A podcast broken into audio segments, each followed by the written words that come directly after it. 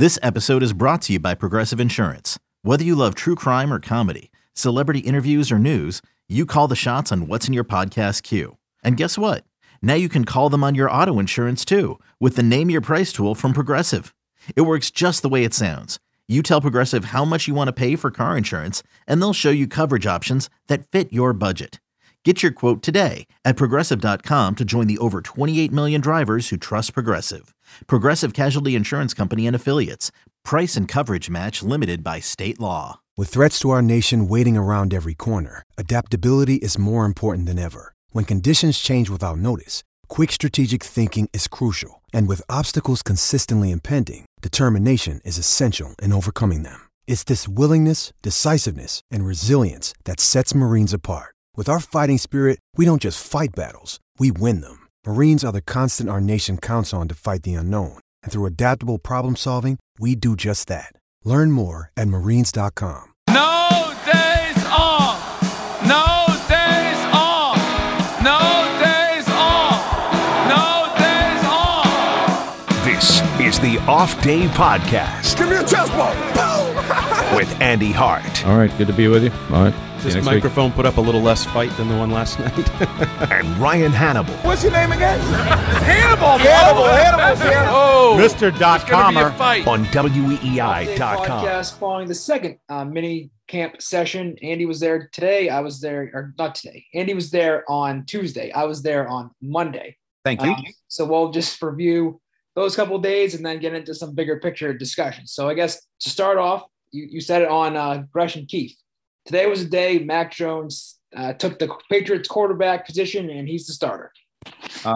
Yeah, I don't love to be overreactionary, but I just got to be who I am. And there was the segment in the middle of practice, 7 on 7, 11 on 11, where Cam still took the initial reps. I think it was 2 reps in 7 on 7, 3 reps in 11 on 11. And then it was 4 reps in 7 on 7 for Mac Jones. And I think 8 reps in 11 on 11, if I remember my notes correctly. And forget the reps, and Mac haters are going to say, "Oh, didn't I read that he threw 2 interceptions?" Yep, he threw 2 interceptions. Very nice athletic plays by Dante Hightower and Kyle Van Noy, one on a tipped ball. But the biggest thing for me that's starting to settle in, it looks better when Mac runs the offense. It just looks like more of a normal offense. Yeah, just normal, efficient. He drops back, he gets the ball out on time, which to me is even more sort of obvious in these sessions, because you don't have to get the ball out on time because nobody's going to hit you. There's not going to be you know what I mean? Like, yep. So you can hold the ball like Cam Newton does, or you can have the pump and the delay and look for the third option. But Mac, I don't know. I now have the feeling I don't want to go so far as to say the job is his to lose, but I really feel like if he just undergoes sort of a normal workman-like progression between now and then into July, August, September, I think it's his job to lose. I really do. I mean, obviously things are going to get different and harder between now and training camp when the pads come on, preseason, another opponent, yep. You can get hit. So I think I think Mac Jones has cleared the first hurdle to becoming the starter. And then he has to clear the next one of, getting through a Patriots practice with pads, then getting through a preseason game with opponents being able to hit him. So I think, like you said, you can't say he's the starter right now, but he's doing everything that he needs to do to be the starter come week 1. And Cam Newton hasn't done anything to show that he's made a huge jump from last year, and it was the weapons were the problem or the mechanics were the problem. Like, it's Cam Newton kind of is what he was last year, and that really hasn't changed over the offseason. And there was a universal reaction after the little portion of time I just talked about, the 7 on 7 into 11 on 11, that finishes Cam with his head down, just sort of slowly walking to the other field. The energy was gone. It was a little bit like the emotional reaction we saw from him when he suffered the hand injury, whatever that was, 2 weeks ago now in OTAs. Yep. And it just like deflated him. Well, today he wasn't hurt. I think he was just sort of resigned to the fact that not only am I in a dogfight, I'm not the quarterback. I might be losing the dogfight. I might be falling behind. And we know, I mean, that's his history. He wears his emotions on his sleeve, the bench sitting with the towel over his head from his days in Carolina. And, the idea that, yeah, he's a, he's a centerpiece emotional figure, but sometimes that's bad because the emotions go bad, losing, frustrations. And now I will say, I thought he did a pretty good job because he spoke to reporters after this practice, not being super. Well, after the practice. Yes, after he showered and did whatever. Yes, well after. And he maybe needed a cooling down period to make sure he wasn't, you know, as I used to call Tom Brady, Sulky McSulk, that he wasn't that. But I wonder if, because remember, we've talked about this. He was really self-aware last year. Like, you keep playing like this and that benching is going to be permanent. And some of those phrases, I think he's starting to look at what he is, what the results are, even just in, you know, shorts and t-shirts, sees the young kid. He sees that what Bill probably sees, that Mac Jones is not overwhelmed, is not like falling way behind and, oh my God, this is the NFL and I can't do. I think there's a reality setting in. And I think the reality is, which I've been rooting for, but now I've always wanted Mac Jones to have a shot to start on opening day. I now feel like that it's a very realistic possibility. Yeah, and we can get into this is a future podcast. This was actually a discussion at practice when I was there on Monday. Like, would Bill wait until after the Brady game to start Mac Jones just because of the hype and all that? And, you know, we'll talk about that all summer, really, because that's going to be a big topic. But I'm sort of with you. Like, if Mac's ready to start week one, why not? Like, it's what do you have to lose? And what gain does it have to give him an extra 4 weeks and have Cam Newton out there for the first four games when he hasn't given you the best chance to win? If you see him practice that Mac Jones is clearly the better quarterback, throw him out there.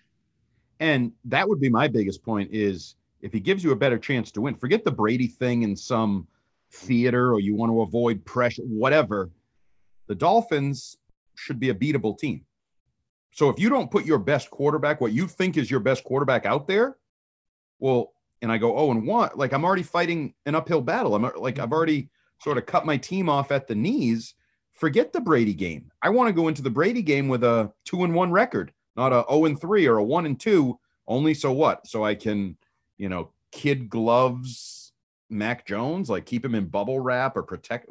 Screw that. If you want to play some game there, then I don't know, fake a hamstring injury in week 4 if you want to throw Cam Newton out there. I don't even know. Like, right. To me, Mac Jones is showing early on, again, it's early on, but just what you think he should be showing as NFL ready, Saban system. And the other thing that has I keep reacting to is, oh, you know, he's throwing a lot of check downs and underneath throw. You know, what do you think he's going to throw when he gets on the game field? That's what Tom Brady's been throwing for 20 years. There's reasons you hit guys like Julian Edelman, James White, and Kevin Falk and Wes, right? I mean, like, right. That's been the Patriots offense more often than not for 20 years. Josh McDaniels has been running that offense more often than not for 20 years. Then you mix in a good offensive line, a good run game, a good defense. That would be called playing to your strengths and being smart, checking down and taking advantage of those weapons. So yeah, just think about watching Patriots games for the last 20 years. How many times did they, like, sure, they threw the ball down the field a little bit, but on average, the majority of the throws were probably less than 10 yards, correct? Correct. And I'm not saying that in a negative light at all. No. Many times when they were doing that, they were like a top 5 offense or we're saying as that's been seen as a knock on these quarterbacks, young quarterbacks with these spring practices and even training camps to an extent. But the reality is that's what their offense is. That's what you're going to do in September. And it's also what their talent is. Okay. I bet you if you give Mac Jones, Randy Moss, he'll throw deep a little more often. Right? Just like Brady did when he would throw into double and triple coverage and Moss would go up. And I don't know if you've ever watched ESPN. There's a whole segment called Getting Mossed. Like when you have Moss, the ability to get mossed on the defense, you do that. Otherwise, play smart football, manage your weapons, because we don't need to go negative. We can talk about a lot of other, but Nelson Aguilar, underwhelming at best. Yeah. Okay. I kind of, we were talking about Monday, who could be the biggest bust of it's Nelson Aguilar, I heard you. It could be who'd be the biggest bust of the free agent signings, this big spending this offseason. Aguilar was at the top of the list for a couple of people. Yeah, even today, he tried to get deep a number of times and either didn't because Jalen Mills had him blanketed or somebody else had him blanketed or didn't make the catch, or there's just an inconsistency to his game that I don't. And this goes back to Philly. He didn't catch the ball well in Philly. That's another, as we get into the summer and start to talk about, questions and debates, maybe even on the website or in the podcast and really issues, the wide receiver position to me is really interesting from a lot of different angles. I still think Jacoby Myers is the best receiver on the team. And until I saw the same thing. Till proven otherwise, I'll take Jacoby Myers in any matchup. And it's not like he makes these wild catches or wild plays. He's just the consistent, makes the plays, is where he's supposed to be, is running the right routes, making their catches, no drops. He just does what he has to do. And I'm down on Aguilar. I said it to Mike Giardi today. I think Kendrick Bourne sneaky stinks, and it might not be sneaky. A lot of drops again. More drops. He doesn't help the quarterback. He doesn't see lines up wrong or seems to be on the wrong page. Now that can evolve over the course of the summer. Jesus. And hope it's not an emergency. That can evolve over the course of the summer. I mean, we even have this whole Gunner train that he's going to be the next Edelman kind of thing, which I'm pump the brakes. But I think part of the reason that door gets even open to conversation is there's nobody else. Yeah, there's nobody else. So the name we haven't even touched on yet is obviously N'Keal Harry. He was back out there. And then I actually missed it, so I didn't write it on weei.com, but apparently late in practice, he even grabbed his calf, which falls in line with it's always something. It'd be par for the course because he had a good, I'm not saying good, but I guess good for his standards Monday, and it seemed again on Tuesday, and then just gets hurt. So then it's it's always something. And I'm still going down the road with him of August trade, garbage for garbage trade, bust for bust. I'm still throwing out there the Marcus Davenport. If you can get Marcus Davenport in exchange for N'Keal Harry, I call that a win. I'm putting you on the spot, but from what you've seen and observed and read and all that, what's your wide receiver depth chart right now? Wide receiver Jacoby Myers. Yep. And how about just Jacoby Myers and we go three tight ends with Devin Asiasi? I actually think Devin Asiasi's had a decent summer. Second that. Spring. And then we'll go with a running back, James White. So I'll go James White, Jacoby Myers, and three tight ends. They're obviously going to line up with multiple tight end sets. You don't need three receivers on the field, but who is that second receiver right now? Probably Aguilar, because I also think it forces defenses to just respect his yards per catch from a year ago, his speed. Yeah, these defenses don't see what he's doing in practice and what he's doing, Right. He's the start of the season, but yes. And Jacoby Myers, for his strengths, is not that guy, is not a big play speed guy. So I just think even the skill set, and if you can live off of Aguilar's reputation, maybe even early in the year, depending on where it goes from there. So I would say Aguilar, and then I don't know from there. I'm thoroughly underimpressed by Kendrick Bourne. I don't see it. Did Zuber do anything for you today? He had a good week. What was it, 2 weeks ago, last week? But he was a kind of a no-show. Yeah, no, he didn't. Both he and Wilkerson had chances to make plays that they didn't. Wilkerson really struggled on Monday. But Wilkerson's the one. Is he the one that's absolutely jacked? Yes. Okay. Boy, does he look the part. When you put him and N'Keal Harry out there and you look like you got good. Because I would say Harry looks pretty good. Oh, yeah. Oh, no, he's still on the bus team. I want him getting off the bus first, but when we actually walk from the bus to the field, he goes to the back of the line, not the front of the line. He still looks good. But no, there was a nice deep ball from Mac Jones today to Wilkerson. One or the other dropped it right in their hands. There was a D there, but it was like a bucket ball. It was perfectly placed. I'm not sure those guys have the ability to really make plays but they're going to have a chance because there was a tryout guy there again, apparently for the second day, 87. He can keep trying, but he's not very good. The routes are not good. The hands are not good. So there's not a lot there. Would you be shocked if they went out and added a veteran wide receiver between now and training camp, kind of like the Cam Newton time frame, whether it's, I don't say it has to be Golden Tate, but somebody like Golden Tate? No, I would not be surprised. And like Bill also, just realizes like, and Josh, like we need somebody. And need somebody who can rely on. It could even be a case of like a Reggie Wayne, where they bring somebody in hoping the veteran still has it, and then even realizing later he doesn't have it, and maybe he doesn't even stick.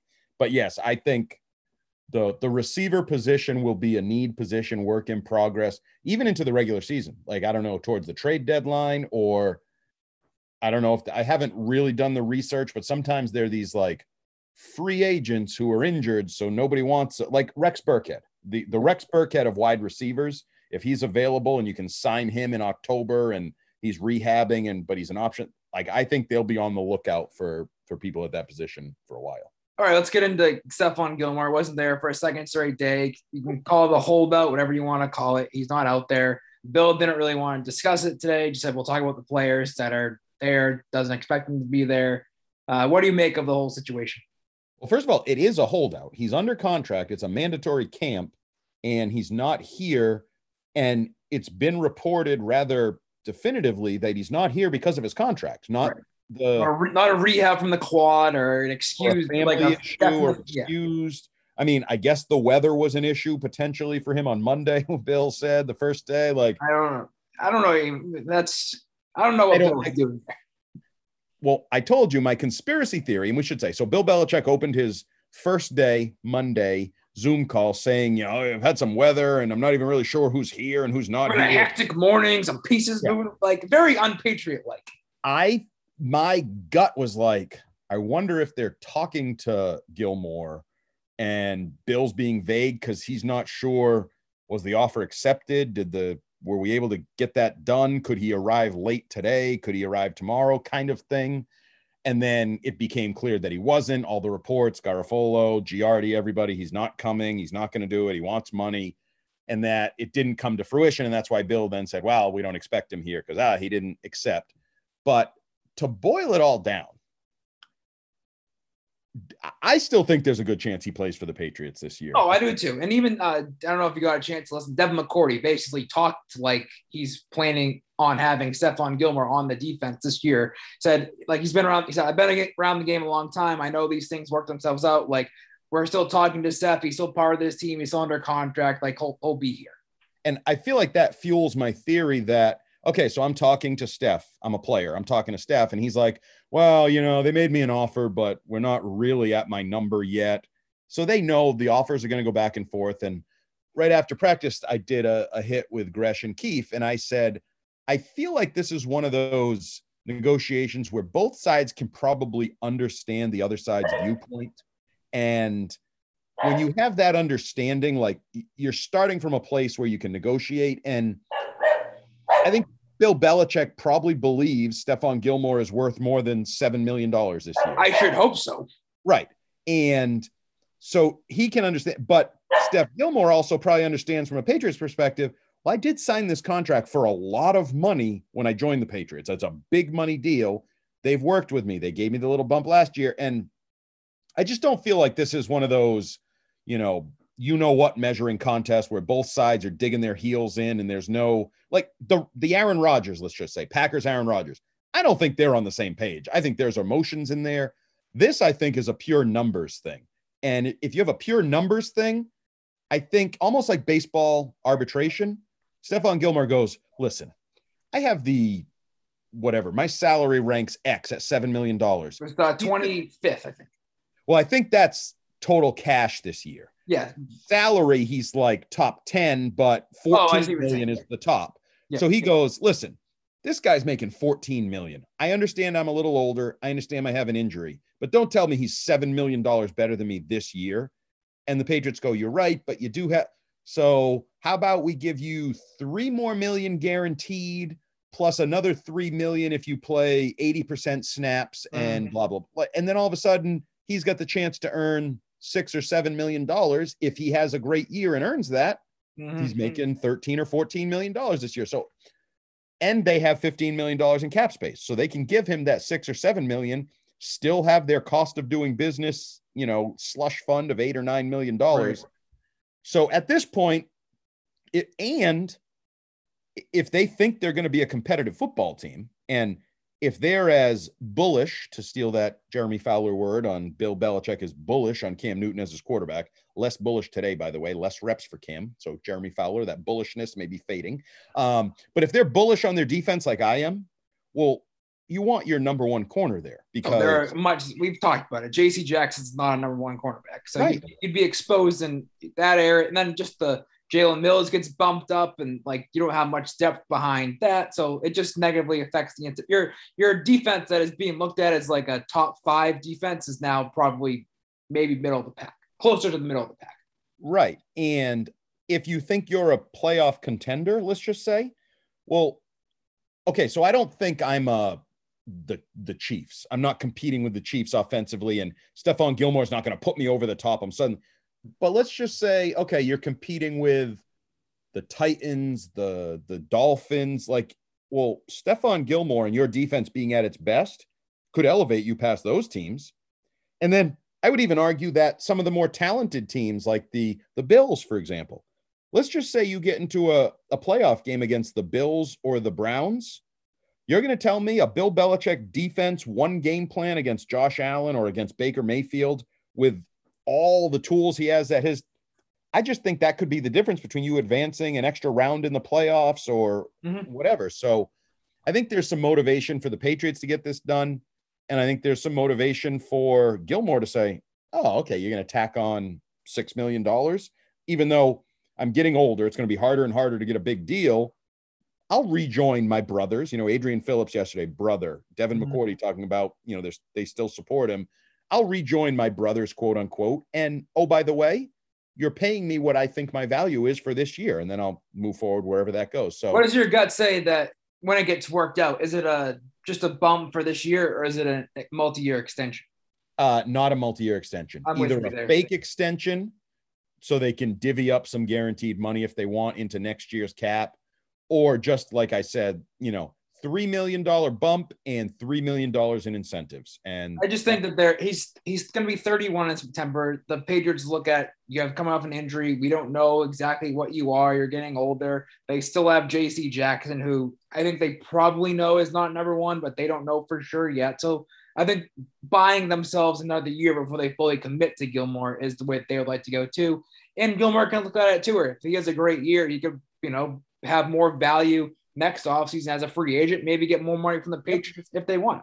And there's no saying he can't go down sort of the Darrelle Revis short-term road, you know, mercenary. Okay. I mean, Jalen Ramsey was recruiting him to the Rams. Okay. Maybe next year and the Rams still want him and they can pay him, and you can go, you can pick your contender that feels like they're one cornerback away from getting over the top. And from a Patriots perspective, if you do it sort of year to year or this year, well, then you open up that cap figure from Gilmore. Maybe you pursue whoever you deem to be your next younger number one corner. Right. I mean, I know people are starting to pose the idea, Xavier Howard's holding out in Miami. Could he be an option, trade or whatever? But then you can start to look, you know, reset that clock back to a 27-year-old corner or 26-year-old for the next 3, 4, 5 years. So I think there's a lot of reasons to believe it makes sense for both sides. From what you saw today, what other things stood out besides the quarterbacks and receivers? The defense, like I said, the front seven, the interceptions. You had the interceptions today were Duggar, Hightower, and Vanoy. Like, again, versatile big athletes. And shortly after Hightower had the interception, he has a sack off the edge. I mean, with Duggar's growth, what I think he can be, and Vanoy and Hightower returning, that right there is a significant elevation in talent and ability on your defense. And I think you saw snippets of that today. The other thing, we talk about Gunner. He actually had a good practice. He caught a number of deep crossers, made some plays, was absolutely gassed at the end of practice, down on one knee. When everybody was he caught the final pass of the practice and he like dropped to his knees while the rest of the team was running towards the conditioning hill. So his conditioning is not quite where it wants to be. And he actually took an interesting, because we've talked a little bit about Jacoby Myers taking a growth role, not just playing time, but like being a leader, being the first guy through the reps. And yeah. And there was one play today where Mac Jones broke the huddle and there was definite confusion, you know, what the formation was, what they were, and Gunner, hey, yelled at him. And like, they ended up having to go back to the huddle anyway. I think McDaniels or whoever called for like huddle back up, let's go. But I thought it was interesting for Gunner on offense to take sort of a vocal role and kind of yell at Mac. So I'm intrigued to see what Gunner can be, what maybe Gunner thinks he can be, what opportunity, because he admitted that he basically was, you know, Edelman's shadow or Edelman's whatever. Now Edelman's gone. So that intrigues me a little bit. Sony Michel, he's out there, but I'm thoroughly unimpressed with him too. Like, I'm sure the team's not thrilled with him missing the last whatever it was, and then like being in commercials and he, yeah, he's rapping in freaking car commercials and skipping OTAs, and he's on Instagram with all his merch and his souped up golf carts and living the life. And you know who he reminds me of? Rocky. Remember when Rocky goes soft and he gets like the fancy car and the mansion and the butler robot, and like he loses his edge as Rocky? That's who Sony Michel is. He's just like living the glamour life, but I'm not sure he actually wants to invest in what gets you the glamour life. This should be a make or break year for him. He should be on the field like contract year. Yeah. And it, like frothing at the mouth and every rep. And I don't see it. Like the other day, what other day was that? Last week's OTA was like the first day Damian Harris was on the field, like fully. And he was loud and energetic and like excitable. And I know, I guess that stuff doesn't really matter. I don't know if that's Sony's personality, so you don't want to hold it against him, but just from like how he's moving around, you can kind of just tell. Like, look like you care. Look like you do think this is make or break time for you. And I'm reading too much into it, but I didn't get that. Jonnu Smith. I was just going to bring up the tight ends. Yeah, Jonnu Smith did virtually nothing today. He had his jersey on, had his helmet, kind of caught a couple passes early and like nothing drills. Then was basically a ball boy for Nick Caley. Watched all the tight ends drills, caught the ball like back from them, tossed it to Caley. He did nothing. And another guy who didn't do a lot, and Mike Reese kind of brought it to my attention, was Shaq Mason. Like, he was out there in uniform and early reps. He was with what you'd call the top line that you'd expect it to be. But then he gave way to a lot of Ted Karras right guard reps. And that's probably not surprising because I think Bill probably figures right now he basically has 4 starters for 3 spots on the interior line with Onwenu, David Andrews, Shaq Mason, and Ted Karras back. And we've seen Karras at center, at guard, consecutive reps, different days, blah, blah, blah. But yeah, he took a lot of right guard reps for Shaq Mason today. I guess it's a good time that Jonnu Smith is still out there, like, because they realize that there's still value to the mental stuff. You're new, you weren't at the OTAs. Hunter Henry, how is he? Did he show up? Hunter Henry was there. He was fine. He caught a lot of passes. I think Hunter Henry is very much going to live up to who Hunter Henry is.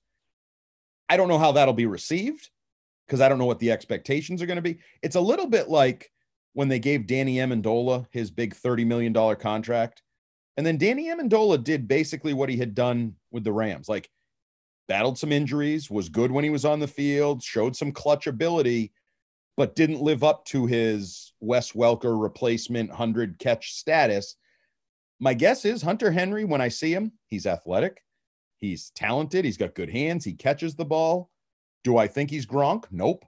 I think he's probably more like the guy that can catch 60 passes for 600 yards than the guy who's going to catch 85 or 90 passes for 1,400 yards. Like, he feels like like when we talk about prospects, like, I don't know how high the ceiling is, but I think the floor is pretty high. I think Hunter Henry is just a good tight end.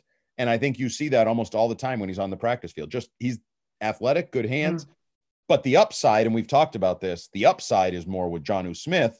The disappointing part is, okay, you chose to not take part in OTAs, then you show up, and I know the cliche reaction is, oh, and you're not even in shape, you pull a hammy on your first, but you're still missing reps in minicamp. Mm-hmm. We'll see if that in any way hinders his development, but I think he's the exciting upside guy. And I would say just as a whole of that position, like it's going to depend if they win. Like if they're winning games and those guys are doing what they've done in their past careers, they'll say, oh, that's great. That's what we signed them for. But if they're losing and they're still doing that, we paid you this much money. You're supposed to be living up to that and being better than that. So, and especially if they're close, if they're competitive, but they're kind of just coming up short and you say, well, they're kind of running the ball. Okay. The defense is playing pretty well. Mac or Cam isn't making a lot of mistakes. They just need a few more plays in the passing game. Well, that's where it should be coming from. That's where you invested your money in the passing game.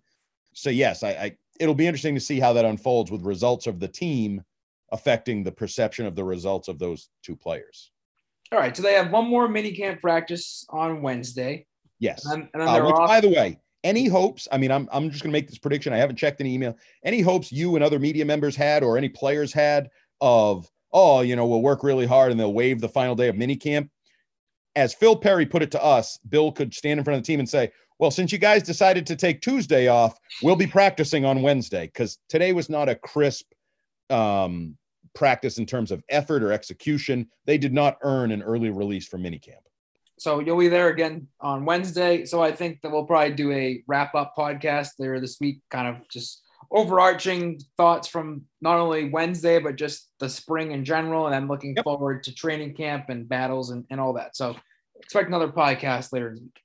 And we can even talk about the Madden cover because I don't really understand when people see a video that has two goats in it and Peyton Hillis says they did it again. The first thing I thought of was Tom Brady and Rob Gronkowski, two former cover Madden guys who are goats. Everybody else in the world thinks it means Tom Brady and Patrick Mahomes. I'm sorry. I know Patrick Mahomes is great, but he's not a goat. And you really can't have two goats on one cover that play the same position because the word goat means greatest. The G is for greatest. And if there's two greatests, then there isn't one great test. Okay, got to go. I have one more that I want to get off my chest. The whole Belichick quote today that made the runarounds on Newton that he's further ahead than he was last year this time. No shit. He wasn't on the team. Sorry for swearing, but like, of course he's ahead of where he was last year. He wasn't on the freaking team. He was still throwing balls with his brother and cousin on the field. Like Adam Schefter was one that quote that tweeted it. Like, what are we doing? Well, factually it's true, I guess, but like, come on. Like, cause last year he literally didn't even have a contract or a playbook or a Patriots logo. Right. I mean, I just that bothered me this morning because everybody aggregated it and tweeted it and like come on. I agree with you 100%, and I would argue, not sure how much further along he actually is. All right, we'll be back later this week with a big wrap of the spring and looking forward to training. Peace out.